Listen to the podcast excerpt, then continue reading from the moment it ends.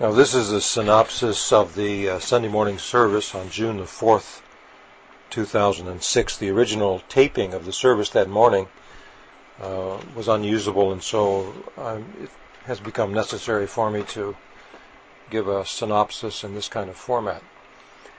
The subject uh, Sunday morning was uh, Gone to Meddling, and the scripture, the main scripture verse that was used was from the book of Colossians, chapter 3, and verse 17. Colossians 3 and 17 says, And whatsoever ye do in word or deed, do all in the name of the Lord Jesus, giving thanks to God and the Father by him. Of course, doing all in the name of the Lord Jesus does not mean simply saying in Jesus' name, Amen. It means everything that is said, everything that is done, that that should and must be done in the reality of the presence of the Lord Jesus, recognizing that He is present. Uh, his name is His reality, the reality of His person and of His presence. And so everything that is said and everything that is done then is done in the reality, the knowledge that He is present the reality of his person and of his presence. The subject um, that we selected, that I selected on that Sunday morning, was an unusual one. It was simply the phrase "gone to meddling," "gone to meddling," and I introduced the old uh, story, of course, of the man who was in attendance in the Sunday morning service and enjoying the preaching immensely and he was punctuating the service with his amens and uh, in total agreement with the message. Until the minister got to some points, of course, that began to uh, touch this man in his own personal life. And he, of course, uttered the, the famous words, now he stopped preaching and gone to meddling. And so I suggested that perhaps some might construe the comments of the morning as meddling, and so I called it uh, gone to meddling, even though my uh, attitude, of course, in the presentation is not to meddle and not to disrespect uh, the decisions made by others, but recognizing that it's time to speak plainly and uh, to speak clearly on matters that are before us, and so therefore we use that rather unusual phrase as a subject for the morning service. Now the service was divided into, separated into three parts. I could say part A, part B, and part C. Uh, part A, I could simply refer to it as the Wesleyan Revival. Uh, part B could uh, be summed up under the word moderation. And part C would be the excellent burger, as in hamburger, the excellent burger. So first of all then, part A, we recognize the great, uh, marvelous ministry of John Wesley, his brother Charles Wesley, the great uh, hymn writer. The ministry of John uh, Wesley spanning a period approaching now 300 years ago. His life spanned approximately 88 years, much of it in ministry. Out of the great uh, preaching and so on of John Wesley came the Wesleyan revival and the emergence of various societies that John Wesley was responsible for forming small groups uh, known as societies or classes. And in those uh, small groups, there was a great emphasis on personal holiness and purity of heart. And uh, following his ministry, and as a direct result of others who came out of his ministry, there were the emergent, there was the emergence of holiness churches or holiness societies, named holiness because of the emphasis on personal uh, holiness and heart purity. There were, of course, uh, were several scriptures that uh, were oft used within these societies, and I'll just name a couple. I'll just reference a couple of those passages. The first one that I might reference is uh, 1 Corinthians chapter 6 and verse 19. And it says, What? Know ye not that your body is the temple of the Holy Ghost which is in you, which ye have of God, and ye are not your own? Now, this passage was quoted often, that uh, your body is intended to be and is designed by God to be the temple, uh, the house, place in which uh, the Holy Ghost is privileged and invited to dwell and is pleased to dwell. And that therefore we are not our own. We do not uh, have exclusive ownership even to ourselves, even to our own bodies. And goes on to say that we have been bought with a, a price. Another passage that was used often out of the following the great uh, Wesleyan revival and in the ministry of the holiness churches was a passage from uh, Hebrews chapter 12 and verse 14. And it says, Follow peace with all men and holiness, without which no man shall see the Lord. And this was the emphasis, of course, on uh, personal heart purity and personal holiness, apart from which no man could see the Lord. And it didn't mean uh, that no one would see the Lord eventually on that final day, but that apart from this uh, personal holiness and heart purity, a person would not be in a position to recognize the presence of the Lord, to be able to see Him in terms of fellowship, uh, the, the fellowship of the Lord Jesus Christ, the, the communion of the Holy Spirit would not be real to that person unless there was this holiness of life and heart purity. Now, two of the areas, of course, that followed and came out of these uh, the Wesleyan revival uh, was a particular view with regard to the use of tobacco and uh, the use of alcoholic beverages.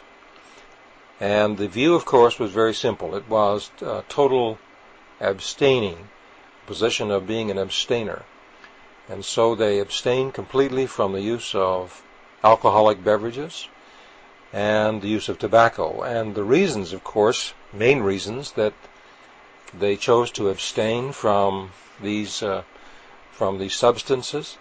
Number one would be health reasons, and recognizing again that our body is the temple of the Holy Spirit, and it should be treated in a very uh, sacred way, careful way.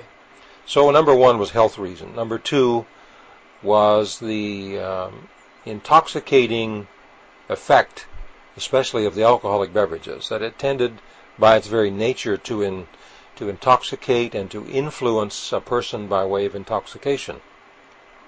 The reason that this was such a uh, obvious negative in the minds of those who came out of this great Wesleyan revival was that they recognized that we have been designed to be influenced by God, by God's Spirit, by God's Word.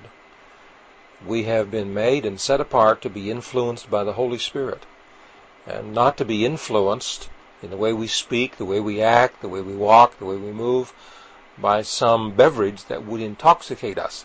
And so it was obvious to them, therefore, that intoxication, to be influenced by an alcoholic beverage, was inconsistent with the life of Christ.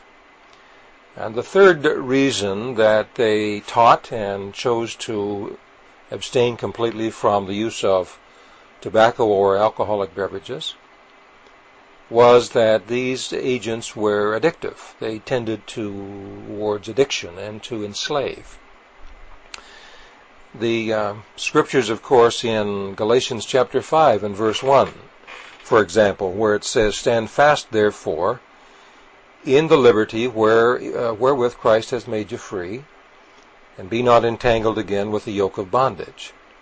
This passage, of course, speaks to us about the wonderful gospel of Christ, which makes men free men and uh, releases men and women from bondage, from a yoke of bondage. And so again, stand fast therefore in the liberty wherewith Christ hath made us free, and be not entangled again with the yoke of bondage. And it was obvious to those um, men and women, those early believers, who have preceded us, it was obvious to them, therefore, that anything that would tend towards uh, physical, psychological, emotional addiction, that would tend to enslave, was inconsistent and an enemy of the gospel of the Lord Jesus Christ. Also, when we read from the book of Isaiah in the Old Testament, chapter 61, the very first verse is instructive. And it says, The Spirit of the Lord God is upon me, because the Lord hath anointed me to preach the good tidings unto the meek. He hath sent me to bind up the brokenhearted, to proclaim liberty to the captives, and the opening of the prison to them that are bound. This, of course, speaks about the very anointing upon the Lord Jesus, the Messiah, the ministry of the Messiah, and how that his ministry is a ministry of liberation, the proclamation of liberty to captives, opening of prison doors to them that are bound. And so in the light, and I stress this word light, those who were strongly influenced uh, during and following as a consequence of the Wesleyan revival, the emerging of the holiness churches and their powerful ministry, what really characterized those ministries was uh, the word light. There was a light. And in that light, uh, it became very easy for them to see that the use of tobacco was something that the believers should abstain from. Was very easy for them to see that the use of alcohol as a beverage, anything that would tend to intoxicate, to use that as a beverage, anything that would tend towards addiction or enslavement. To use that as a beverage was something that should be avoided at all costs, and they did avoid it. I might say that we emphasized on the Sunday morning that uh, the very importance that uh, of the of the spirit. For example, if one would become wise, before anyone would become wise, there must be a visitation of the Spirit of wisdom in order to be granted and given insight into anything. One must first of all be given a spirit of insight. Before understanding occurs, one must receive a spirit of understanding. Before we experience the peace of God, there is a spirit of peace. There is a spirit of joy. There is a spirit of knowledge. Before any of these things such as wisdom, understanding, peace, joy, knowledge, before we experience any of these, we must receive the visitation of the Spirit of them first. And this is light. And it was this marvelous and wonderful light, of course, that characterized the ministry of these great, uh, of the great Wesleyan revival. Now I have in front of me as an indication of the thinking of the individuals, of course, that came out of the great Wesleyan revival and the formation of these societies. I have uh, in front of me, of course, some general rules from uh, that apply to one of those societies, and this uh, has to do with the use of alcoholic beverages but for example, uh, involving the use of, uh, involving the membership into the societies, and I read from a publication from 1947 on, again, one of those holiness societies. It says there is only one condition previously, previously required of those who desire admission into these societies. Quote, a desire to flee from the wrath to come and to be saved from their sins, close quote. But wherever this is really fixed in the soul, it will be shown by its fruits. It is therefore expected of all who continue therein that they should continue to evidence their desire of salvation, and then there is a list of evidences. Now the thinking and the logic, of course, is that uh, the only requirement for someone who would desire to be a member of this society, the only requirement is a desire to flee, to flee from the wrath to come and to be saved from their sins. But then they recognized that where this is present in the life of an individual, that in that life where there is the desire to flee from the wrath to come and to be saved from their sins, there is in that person's life certain fruit, certain proof, certain evidences of this condition of heart. And among the several evidences that are listed is this drunkenness, the buying or selling of spirituous liquors or drinking them, unless in cases of supreme or, or extreme necessity.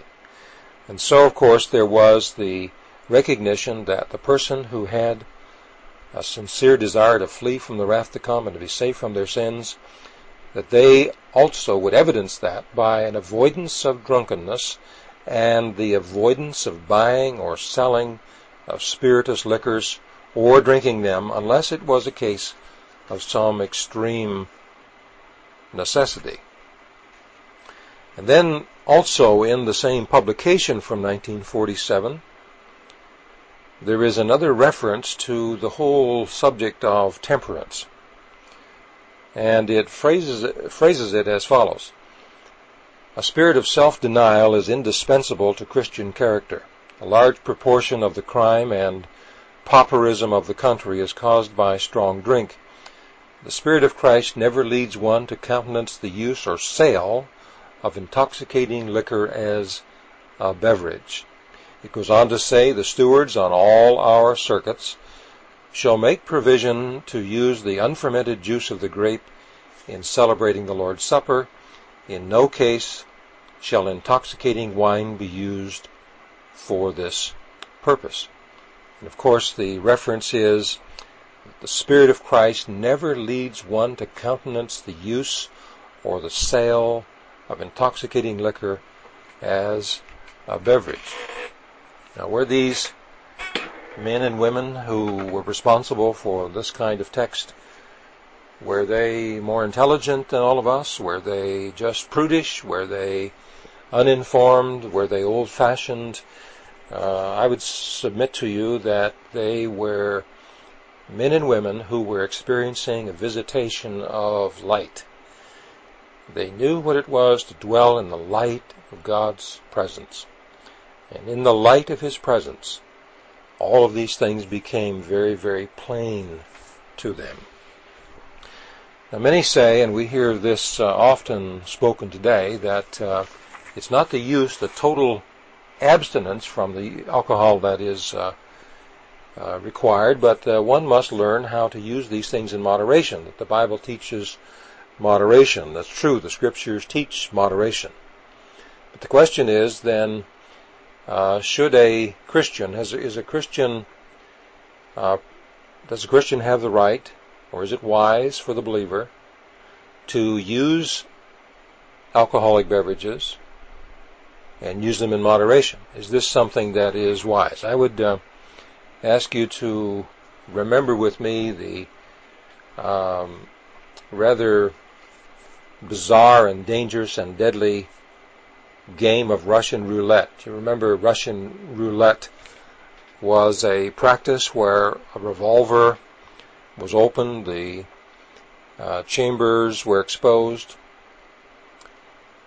and uh, the cylinder was opened, and one bullet was placed in one of the six chambers. Then the cylinder, of course, would be twirled, and without looking, of course, the, ch- the cylinder would be closed and the revolver pointed at someone's head, usually the holder, and the trigger would be pulled. And this game, of course, we remember and know, is a game of Russian roulette, the ultimate game of chance. Uh, would the one chamber that had the bullet in it, would it stop at the top? And when the trigger was pulled, would it fire? Game of Russian roulette deadly game. None of us, of course, would uh, countenance the use of Russian roulette in moderation. We would say that that would be uh, something that must be avoided. No sane person would ever practice such a bizarre and deadly uh, game of chance. But I would ask you to think with me about uh, a cylinder now that has not six chambers but 13. And in this uh, cylinder, this hypothetical cylinder, I would uh, ask you to envision 13 chambers and placing the bullet now in one of the 13 chambers. And would you play this game if it had 13 chambers? And the reason I use this uh, 13 chambers will become evident by some statistics that I want to present to you. In 2002, in, in, the United States of America, the Department of Health and Human Services, in 2002, they issued statistics uh, giving us the following, stating that in the entire population of the United States of America, that 8% of the population over the age of 12 would require at some time in their lifetime treatment for serious alcohol problems. So that is 8% of the total population of the nation would require in their lifetime, the total, the total population over the age of 12 would require treatment during their lifetime for a serious alcohol problem. Now that 8% represents approximately 1 out of every 13. So this brings me back again to the 1 out of 13 chambers in the cylinder of a revolver. And this means, of course, that 1 out of 13, not knowing which one it would be, would experience in their lifetime some kind of serious alcohol related problem that would require treatment. There would be a dependency. And the reason for this, of course, is because it is the nature of alcohol to addict, not only to intoxicate and to influence by intoxication, but also to addict and through addiction to enslave. And one does not know who that person will be. Will that person be a member of your family? Would that person be one of your children? Would that person be one of your loved ones? Would that person be one of your grandchildren? Who would that person be? Uh, addiction is is indiscriminate. Addiction picks and chooses without any sense of logic. Uh, no one can say with certainty if they begin to consume an alcoholic beverage that they would not be one in 13. Other statistics that were released, of course, and have been released on the subject of alcohol and uh, addiction. This is, uh, for example, I have in front of me uh, statistics released by the Greater Dallas Council on Alcohol and Drug Abuse, and I could take statistics from literally hundreds of different agencies, but I have this one from the Greater Dallas Council on Alcohol and Drug Abuse and I'm quoting from this release. It says every year more money is spent promoting the use of alcohol than any other product. Perhaps through its elaborate and creative marketing, the most basic yet important fact about alcohol is often overlooked. That alcohol is a drug, the most commonly used and widely abused psychoactive drug in the world.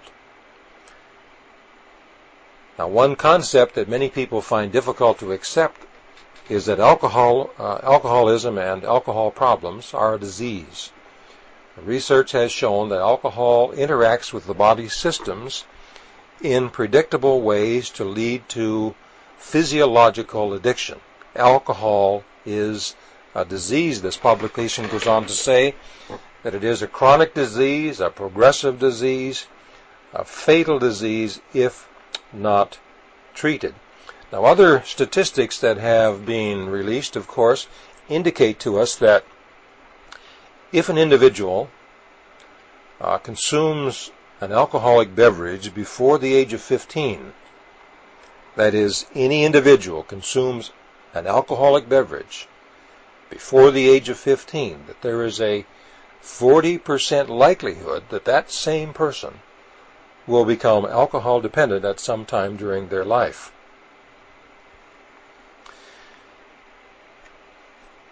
The publication also goes on to say to uh, tell us that uh, mothers who drink alcohol during pregnancy may give birth to infants with fetal alcohol syndrome. These infants may suffer from mental retardation and other irreversible physical abnormalities. In addition, research indicates that children of alcoholic parents are at a greater risk than other children of becoming alcoholics. There are other statistics, and I'll just list uh, a few, uh, name a, uh, read a few of those that are listed in front of me. More than 100,000 U.S. deaths are caused by excessive alcohol consumption each year. Direct and indirect causes of death include drunk driving, cirrhosis of the liver, falls, cancer, and stroke. Youth who drink alcohol are 50 times more likely to use cocaine than those who never drink alcohol. Another statistic is more than 18% of Americans experience alcohol abuse or alcohol dependence at some time in their lives. Traffic crashes are the greatest single cause of death for persons aged 6 to 33. About 45% of these fatalities are in alcohol related crashes. Listen to this one. Underage drinking costs the United States more than 58 billion, that's with a B, billion dollars every year. That's enough money to buy every public school student a state of the art computer. And then listen to this one that alcohol is the most commonly used drug among young people. It's not cocaine, not marijuana, it's not some other drug, LSD, it's alcohol. Alcohol is the most commonly used drug among young people. Alcohol kills six and one half times more youth than all other illicit drugs combined. That's six and a half times more than all other illicit drugs combined. Now, concerning the past 30 days, just think of the past 30 days. 50% of high school seniors report drinking with 32% report being drunk at least once. Now, when you begin to think and discuss the subject of uh, the concept of drinking uh, alcoholic beverages in moderation, uh, remember that you are setting an example that others will follow.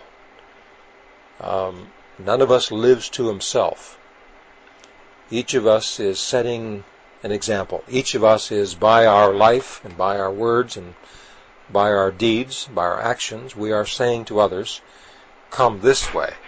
Take the way that I am taking. And others will take the way that we are taking. And it is entirely possible, even probable, that you may be one of the majority of people who may be able to drink your bottle of beer or your glass of wine with your meal and you may be, may be able to do this in moderation. Uh, but those who would tend to follow your example, you and I must remember that one out of every, approximately, one out of every 13 individuals who follows your example and does exactly what you are doing will be unable to do this in moderation, and it will not be because of a personal failure on their part. It will not be because they are lacking in character. It will be because addiction is working in their body or psyche in such a way as to enslave them and make them one of those individuals who is enslaved and addicted to alcohol.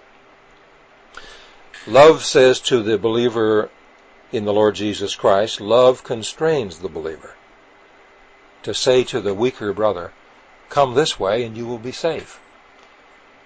Now, if you could imagine yourself um, going on a, a journey that would be rather a perilous journey, and you have a destination in mind, and when you come in your journey to a certain place, you find yourself, for example, and there is a sheer rock cliff in front of you. You could go around and, and avoid this uh, rather dangerous climb, but you also realize that if you are to take this climb, you might save yourself a considerable amount of time, arrive at your destination more quickly, and so you decide that you can make this climb safely, you have the ability to do this, and so you make the climb. And you do it safely, and you arrive at your destination more quickly. But when you make the climb, whether you intend to do this or not, you are leaving pointers along the way to others, saying to others, take this way. Take the way that I am taking. And remembering that um, some of those individuals who will follow the way that you ta- that, that you chose to take And they will also climb the rather dangerous cliff and rock face. But it may be that one out of every 13 or 15 of them will be unable to make that climb safely and will fall to their death. Or you may find yourself on your journey coming to a body of water and you realize that you could take the rather long route around this body of water, but you say to yourself, I, I'm a good swimmer. I think I can swim across this body of water and get to my destination more quickly, and I can do this safely. And you may well swim across that body of water safely. But what about those who will follow your example?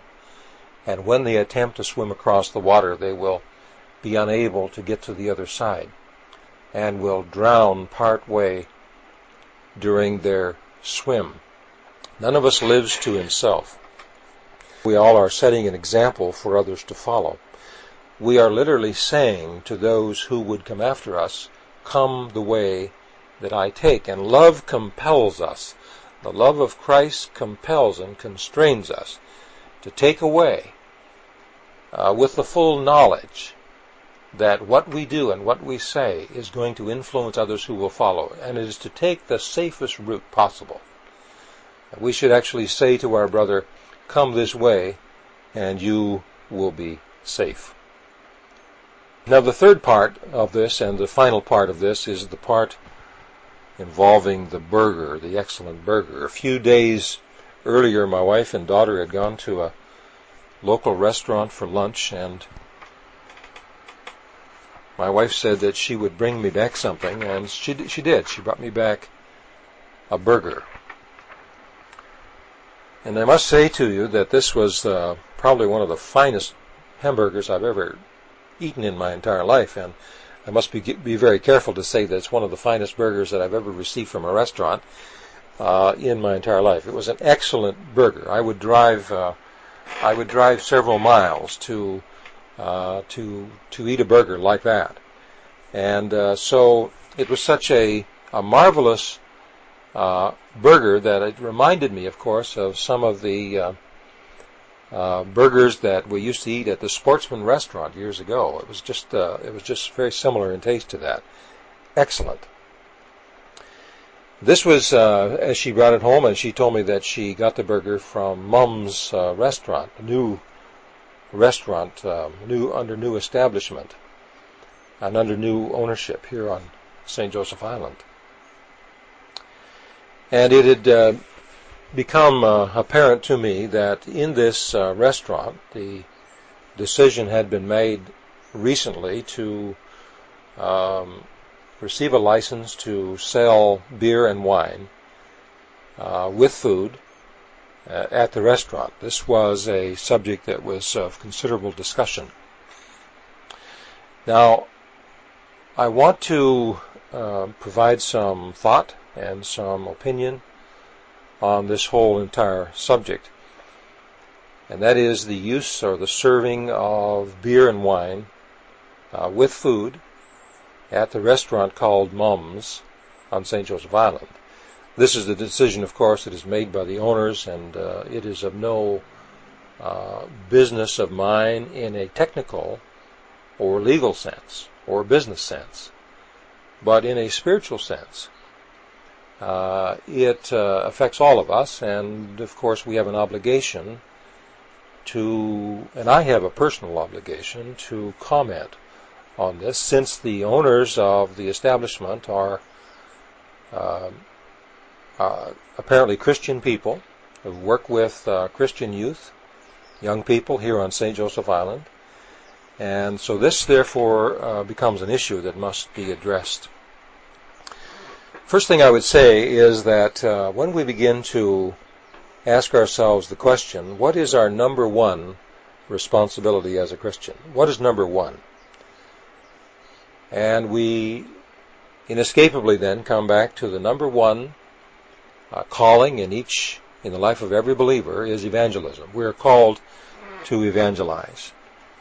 We are called to make disciples of the Lord Jesus Christ. We are called to proclaim the gospel. And therefore, everything that we do, whether it would be done uh, as a business or whether it would be done just in our personal lives, everything that we do in word or deed must be consistent with that calling, the calling of evangelism.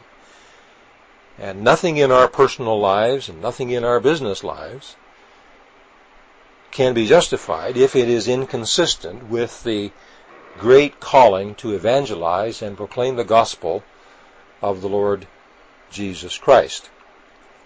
Now, I would suggest that the decision to serve beer and wine in a restaurant with food in a restaurant that is operated by believers and uh, those who say that they are followers of the Lord Jesus Christ, especially those who work with uh, Christians, who work with youth and young people, uh, have an obligation to make a very different decision from that.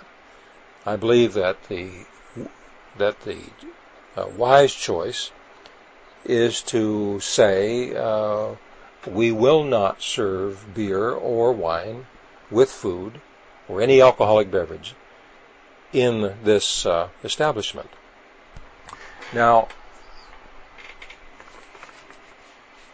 people who uh, people who come in who are unfamiliar with uh, with the restaurant, people who come into the establishment, of course, will there are many of them who will expect to be served a bottle of beer if they order one, or expect to be served a glass of wine if they should order one.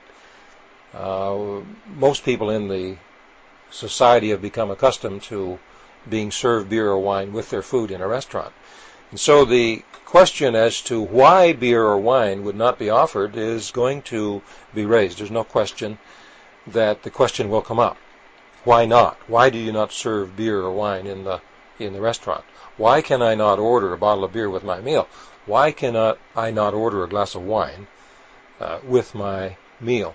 And I would say that this question can be uh, anticipated and an answer uh, given. I would even s- suggest the possibility of having a uh, a great answer printed and placed uh, in a prominent place on the table so that an individual with such a question may be able to read uh, an answer that is given.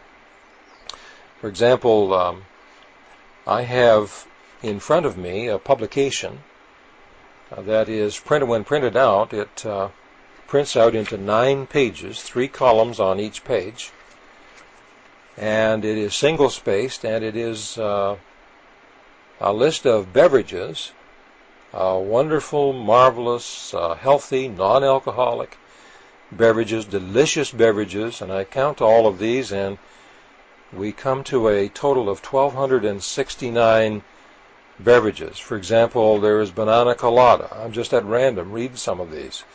There is autumn apple punch.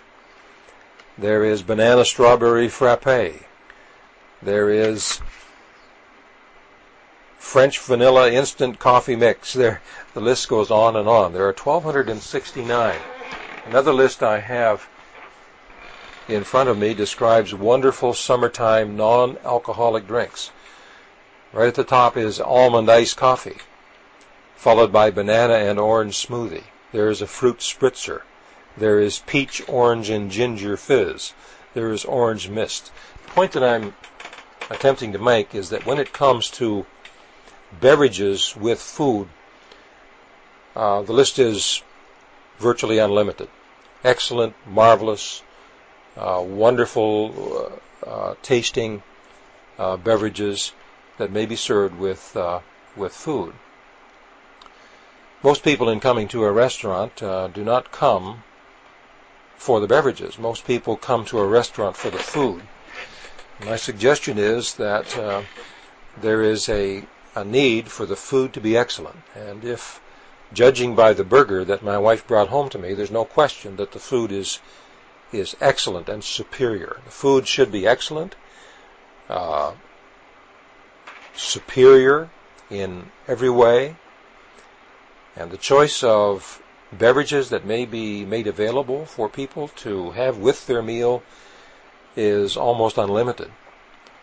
This would, of course, uh, be a great and wonderful example not only for the employees but also for all those customers who would come into the restaurant either expecting to be served beer or wine or not expecting to be served beer or wine.